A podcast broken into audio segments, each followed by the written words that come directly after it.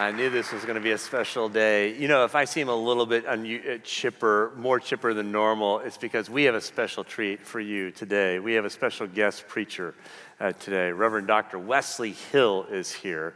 And for many of us, he needs no introduction. Um, you've, you've known him through his books.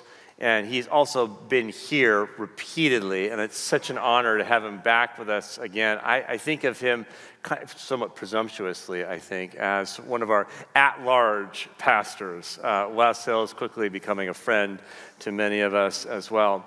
But Wes Hill is a professor of New Testament theology at Western Theological Seminary in Holland, Michigan. He's also an Episcopal priest who lectures around the world. And as I say, he's an author. So you might have read Washed and Waiting. Uh, it's first book of his that I read, Paul and the Trinity, New Testament scholar, uh, spiritual friendship. And you know, the first time I read one of your books, Wes, I was reading with UPCers, a small group of young adults who were reading this book, Washed and Waiting together, and it resonated with all of us deeply. You found words to describe uh, the deep kind of loneliness that I think many of us experience today. And that drew us in, and then we were so uh, delighted by your gracious, joyful witness to Jesus in the context of that loneliness. I knew I was hooked, and so were all of us. Uh, and I wanted just to share briefly why I think this is so important for us in the context of the ser- series that we're in right now. So, if you're just visiting us, we've been in a multi week series about Elijah in 1 Kings 19 called Fried, like the egg, fried, pursuing mental and emotional wholeness because many of us are living or trying to live right here in this place of fried. Elijah's the guy who leaves Israel, lies down under a broom tree, and just, just, just says, Take my life. And so the question is, what does the Lord do to restore him to wholeness? physical, emotional, spiritual wholeness. This is what we've been studying. And one of the things the Lord does is He gives him spiritual friendship. Spiritual friendship. You know, not just buddies, but a, a friendship rooted in the grace of God, a fullness and a depth to the friendship. And, and he does that. Last we met him, last week, if you're following, uh, he was on Mount Sinai in the cave and the, you know, the, the, the wind and the fire, the earthquake, and then he hears from the Lord. And uh, one of the things the Lord says to him is, I want you to go anoint another man as your successor to be a prophet. And that man's name is rather similarly Elisha. So Elijah goes to find Elisha. And now they have, for a season, this overlap and, and a friendship that is rooted in the grace of God. And so you know, you, you, could, you, you couldn't do better than to leave this place today better equipped to enter into spiritual friendship yourself as a strategy for, for refreshing and renewing your life. So, with that, can we give Wes Hill a warm UPC welcome? I know you'll be blessed. Yeah, blessed. Thank you. Thank you. Well, good morning, UPC. It's uh, a great joy and honor for me to be back here. I think this is my fourth or fifth time uh, coming back. I, I uh, have come to feel that this is a second family to me, and it's, uh, it's a real privilege and honor and a joy for me to be with you this morning. I want to read our, our text for this morning from 1 Kings, and after I read it, I'll announce that this is God's word to us, and I would invite you to respond by saying, Thanks be to God. So this is a reading from the first book of Kings. So Elijah set out from there and found Elisha, son of Shaphat, who was plowing. There were 12 yoke of oxen ahead of him, and he was with the 12th. Elijah passed by him and threw his mantle over him. He left the oxen, ran after Elijah, and said, let me kiss my father and my mother, and then I will follow you. Then Elijah said to him, Go back again, for what have I done to you? He returned from following him, took the yoke of oxen, and slaughtered them. Using the equipment from the oxen, he boiled their flesh and gave it to the people, and they ate. Then he set out and followed Elijah and became his servant. The word of the Lord. Let's pray.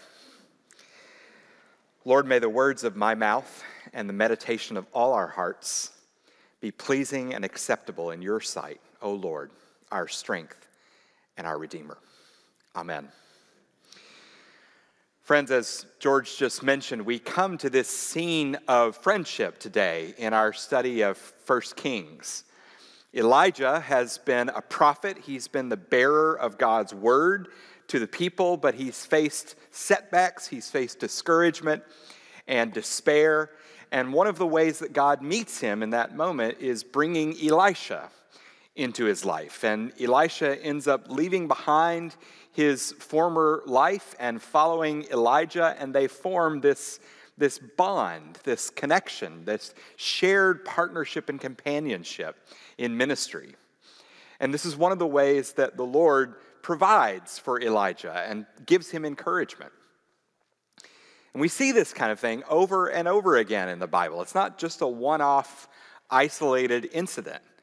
We see other instances of friendship, the Lord bringing people together, giving people to one another to be companions. Think about the story in the Old Testament of Ruth and Naomi.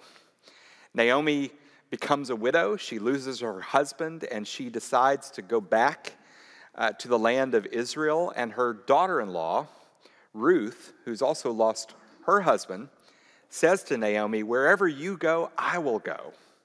It's a kind of almost sounds like a marriage commitment. You know, she wants to uh, bind herself in friendship to her mother in law, Naomi, and they become companions, and Ruth journeys with Naomi. We see it also in one of Ruth's great great grandsons, the, the king of Israel, the greatest king, David. David forms a spiritual bond, a friendship with Jonathan, the son of King Saul. And if you remember those very moving words, Jonathan pledges himself to be David's friend in the way. It's a beautiful picture of what a, a committed, loyal companionship can be. But it isn't just in the Old Testament. When we come to the New Testament, we see pairs of friends. Think about Paul and Timothy. Think about the example of Jesus, which we'll see more in a moment.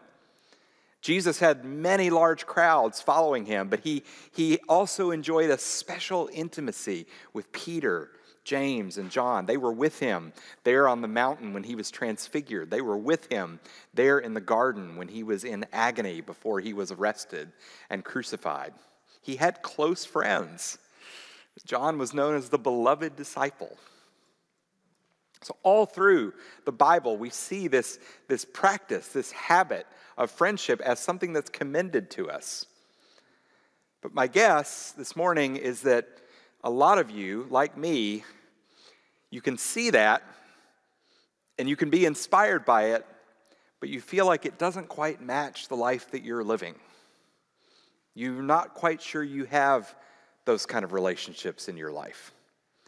And you want them, you're hungry for them, you prayed for them, but you're not quite sure how to get it. My suspicion is a lot of us are in that place this morning, and we're not alone. The statistics on friendship in our country are kind of alarming. In 1990, 3% of Americans said that they did not have a close friend. By the year 2021, it was up to 12%. Friends, that's a 300% increase in the number of Americans who say we don't have friends we can rely on in just three decades. We're all aware, uh, it was mentioned earlier, we've just come through a season of profound isolation. We've had to do this to try to care for each other, but it's been lonely. And many of us have fallen out of the habit of knowing how to cultivate friendships.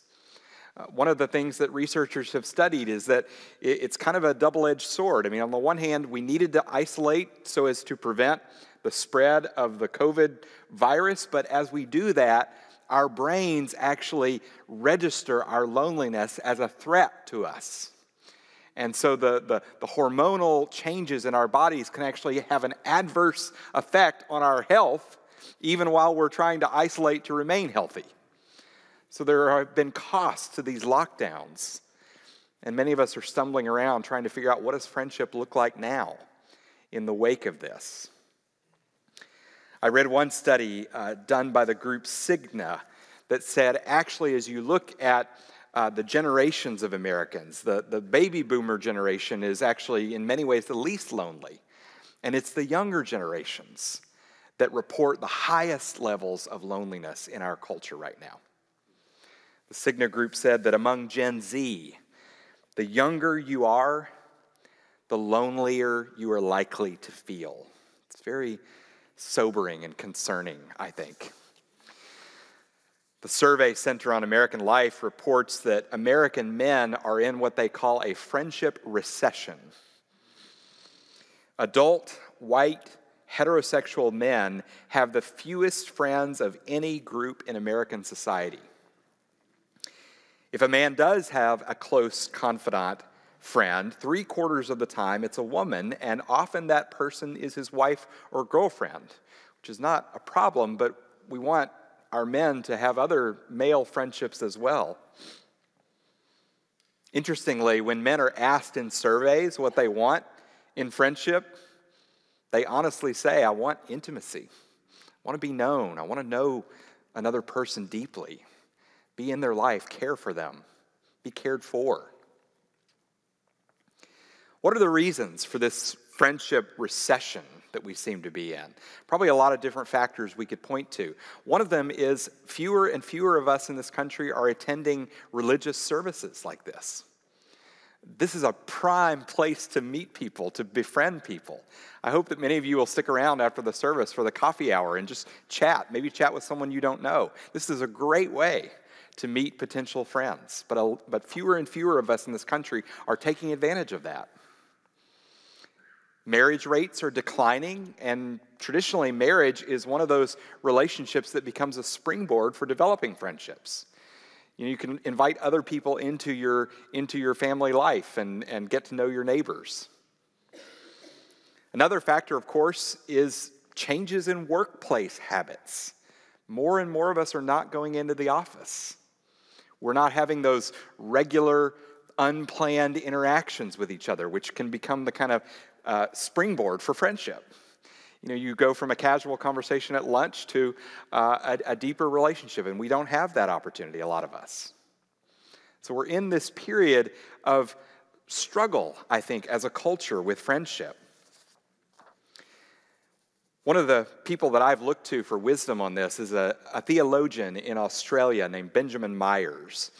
And what he's done in some of his work is he's looked at some of the beliefs that we tend to have about the way the world works, uh, the pictures we have in our minds of, of how life goes. And he says that some of these pictures are, are myths, they're, they're fictional beliefs that actually work against our developing friendships he points out that one of the myths that a lot of us tend to believe is that somehow, secretly, deep down, if you have a close relationship with someone else, it must ultimately be about romantic or sexual attraction.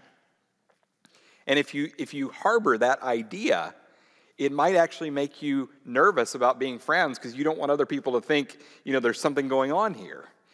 If we don't have a category in our minds for close, intimate, loyal, non romantic, non sexual companionship, if that just doesn't exist in our imagination, that may hinder us from looking for deeper friendships. Some of you will know the name uh, Andy Crouch. Andy Crouch was an editor at Christianity Today. He's written a number of wonderful books. Um, and he wrote this a few years ago in Christianity Today magazine about his experience of feeling like some of his friendships are kind of under the microscope a bit, under suspicion, and how that makes him a little, you know, unsettled. He says, I've been blessed with a few friends.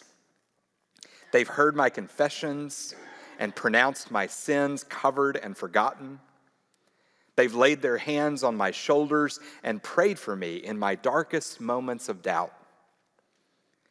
No one has many friends like this, but I have just enough barely enough, I would say.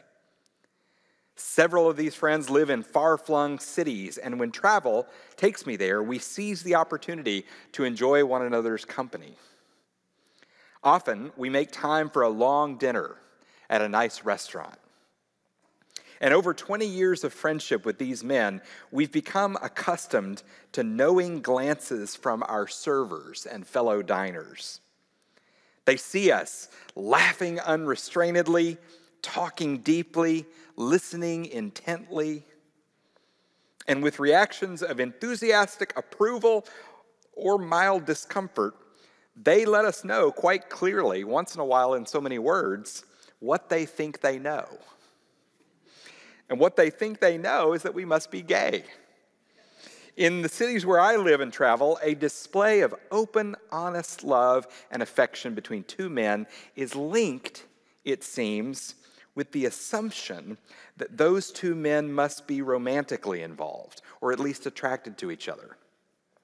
Today, in our culture, intimacy means sex, and sex means love. And then he says, our age has almost forgotten a love between brothers that is more than awkward slaps on the back, broing and duding our way through performances of emphatically non homoerotic masculinity. what he's getting at there is when you only have a category for intimacy means romance, or there's no intimacy, you leave out the possibility of a non romantic non sexual, yet deeply intimate friendship. Another myth that works against us is the myth that the only relationships that really matter in life are family, biological family, or marriage, child rearing. All these things are great, they're good gifts of God. But for so many of us, if push comes to shove, we would say, well, friends are nice, but I can take them or leave them. It's my family that really matters. And when we, when we have that kind of focus, we can miss out on all the ways that friendship is not simply optional, it's one of God's good gifts to us. It's one of the ways that God wants to take us deeper into his love. Thirdly, Meyer says a lot of us buy into the myth of work, the myth that the way we matter in the world is when we're being productive. And if that's what we think, that the only way to kind of make a difference in the world, the way to shore up our identity is to be productive, well, you can see how friendship would, would kind of get put on the back burner because friendship is not productive. There's no obvious you know, thing that is produced by it that I can point to and say, see, we, we did this thing. It, friendship is simply the enjoyment of being together, of talking, of exploring ideas together, of, of enjoying one another's company learning more about each other, enjoying some hobby together. It's not, it's not productive in the way that work is productive. And so, if we have this mindset that the only way we, we count in the world, the only way we matter in life is if we're generating new things, well, then we may not value friendship very much. Friends, in all these ways, I think our culture, our beliefs, our, our, our ideas, they can make it hard for us to prioritize this in our lives. So, what do we do about that? How do we move forward, especially those of us who are followers of Jesus? Well, I want to introduce you to uh, a person from church history this morning. Uh, his name, a bit of an odd name to us modern people, his name is Aelred, which is spelled A E L R E D. And he lived in the 12th century in England. Uh, his father was a priest, and uh, he grew up and sort of left home. He moved up to Scotland and he became a steward in the court of the Scottish king there. And he sort of abandoned uh, his, his father's faith. He, he lived kind of promiscuously, you know, not very interested in God uh, for a long time. And uh, sort of enjoyed the, the prestige that comes from being in the, in the king's palace. And eventually, God got a hold of him and he gave his life to the church. He got ordained. He became a priest. And eventually he became the abbot, which is like the kind of senior leader or organizer of a monastery in the north of England, uh, in, in the Yorkshire area, called Rievaulx, Rievaulx Abbey. Uh, it's actually still there. Uh, you can go and visit it. I, I lived in England a few years ago, and I made it a point to kind of go on a pilgrimage to this abbey, which is a bit uh, dilapidated now. It's, it's, it, the roof is gone, and, but you can still see how beautiful it would have been in its day. You, you kind of come up over these beautiful rolling green hills, and kind of right there in the middle of this, this field is this, this wonderful stone church structure uh, and the cells that the monks would have lived in around it. And I remember uh, walking into one of these uh, enclosures and uh, bowing my head and closing my eyes and praying and thanking God for the witness of this priest, this, this Christian leader in the 12th century. And the reason I did that is because Aelred is one of the only Christians throughout the whole history of the church that has written a book specifically on friendship. It's called Spiritual Friendship. You can still get it, it's in print, it's been translated into modern English. Um, you, there are several different uh, editions of it on Amazon. I'd encourage you to read it, it's short.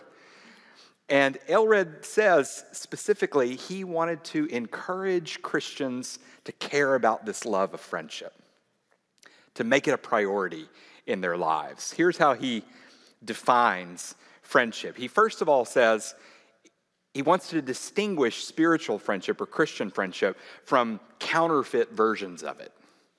We're probably all familiar with uh, relationships that we have that we thought were the real thing. We thought they were genuinely friendship, and they turned out to be disappointing. Aelred was very aware of that. He said he doesn't want to promote what he called carnal friendships. These are the friendships that you form with people who enjoy the same vices and bad habits that you do. Anybody identify? Uh, think about the friends you might make in college, for example. You enjoy the same parties, you enjoy uh, the same uh, bad habits.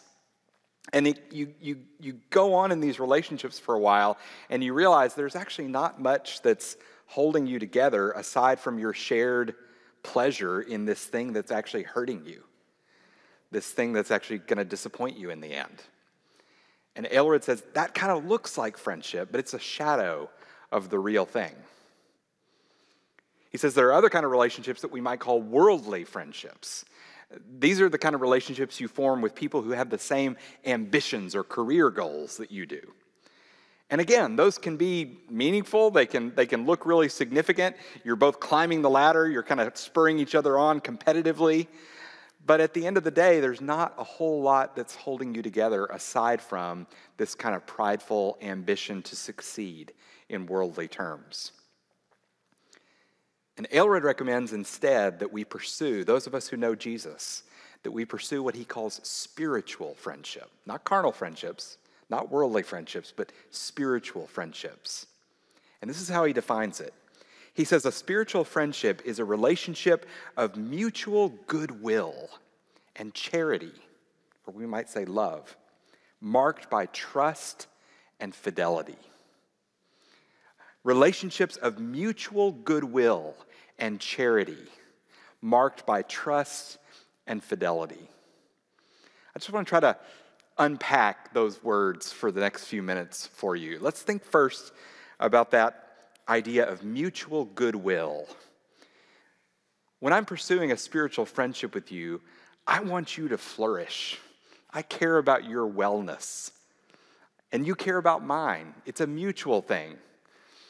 Friendship is marked by that mutual concern for each other's growth in, in the love of God and love of neighbor. You can't do that with everyone. You can't have those kind of deep relationships with everyone. We're called to love everyone, but we can't devote that kind of attention to every single person. And so we Aelred says we learn to love, we learn about mutuality in the context of a handful of relationships in our lives. He says that these friendships should be marked by charity. Now, that's a, that's a really big, deep word for him. Charity is what Jesus shows us in giving up his life selflessly on the cross for us. Aelred says the right kind of friendship between us should begin in Christ, be maintained according to Christ, and have its goal and value referred to Christ. And he says that when you, when you start to cultivate those kind of friendships, it actually becomes a school that is training you to love others outside the friendship circle in that same way. Friendship is not about simply withdrawing with the people that you like and avoiding the people you don't like. It's, it's actually in friendship that you learn the kind of charity that you can then go and extend to others who may not be your friends. Thirdly, he says spiritual friendship is marked by trust. He says that your friend is someone that you can risk sharing your secrets with. Interestingly, this is one of those places where secular researchers have discovered uh, that the best psychological science tells us the same thing. If you want a deeper relationship with someone, take the risk of sharing something you wouldn't share with just anyone. And oftentimes that will become an open door for a deeper relationship. That will become a kind of bond that leads you into a deeper friendship. I would really love to believe that the church is a great place to practice that kind of relationship, where you might take the risk of sharing something that maybe you haven't been able to share with other friends. You're not sure how, they're, how they'll react, you're not sure if you'll still be accepted. In the body of Christ, we can confess our, our weaknesses to one another. We can care for each other, even in those tender places that we wouldn't expose publicly. That could be a way for you in your life to pursue a deeper friendship. And then finally, Aelred says spiritual friendship should be marked by fidelity, it should be marked by faithfulness.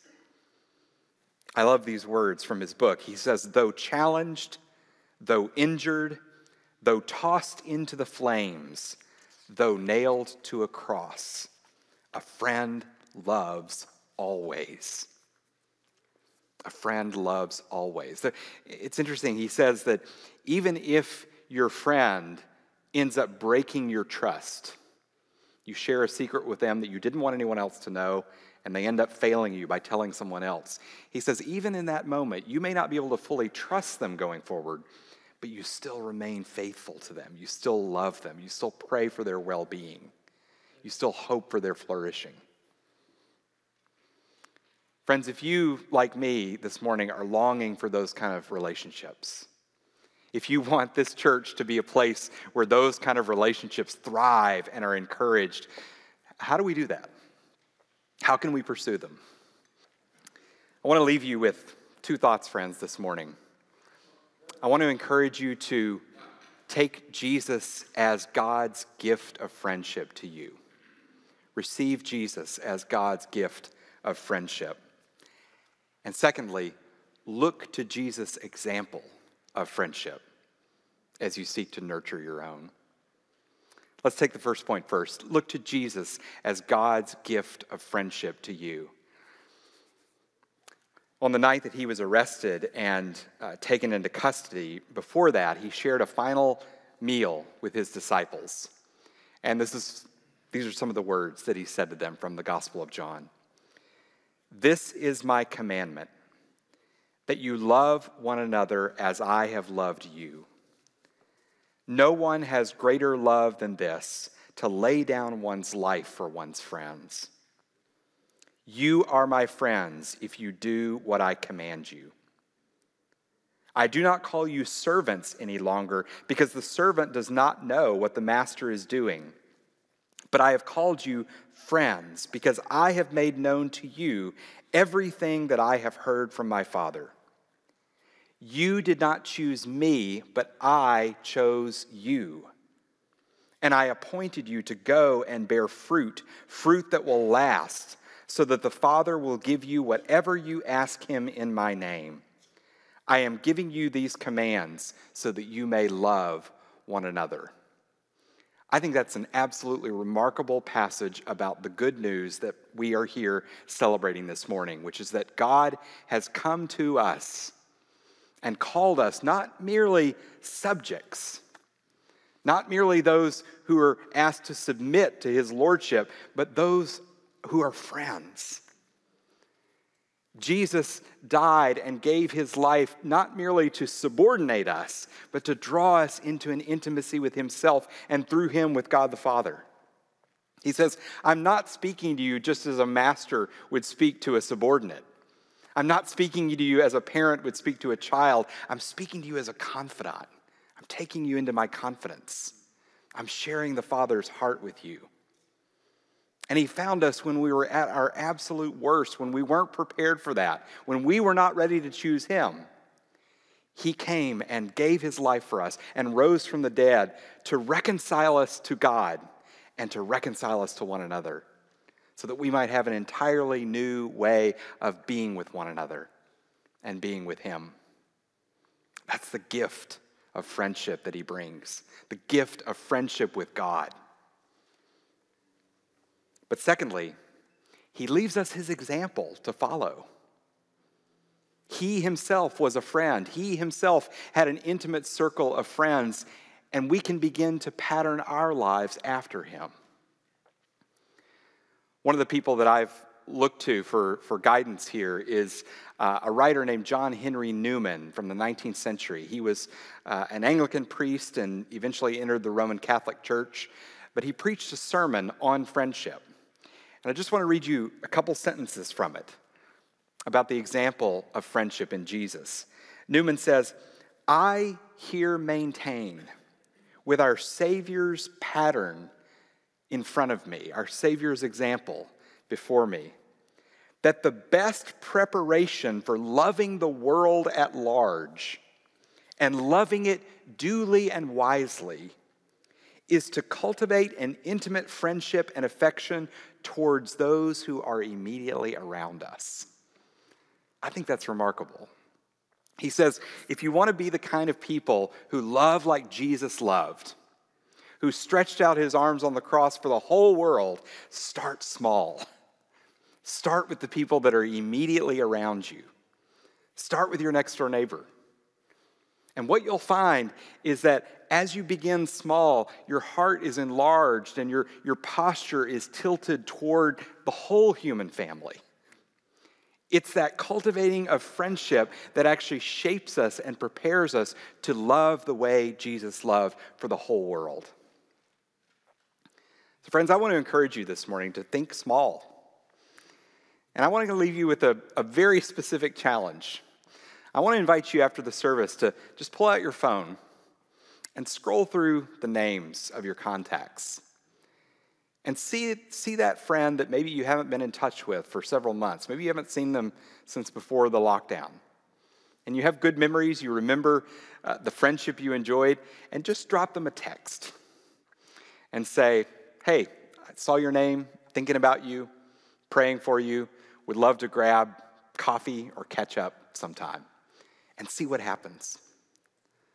Start small. Start, as Newman says, with those who are intimately about you, and you will find, please God, that as, as we give ourselves to those relationships of mutual goodwill with trust and fidelity, that it becomes a kind of school for us in learning to love outside the boundaries of our families, outside the walls of the church, so that our hearts may be enlarged, so that we reach out to the whole world.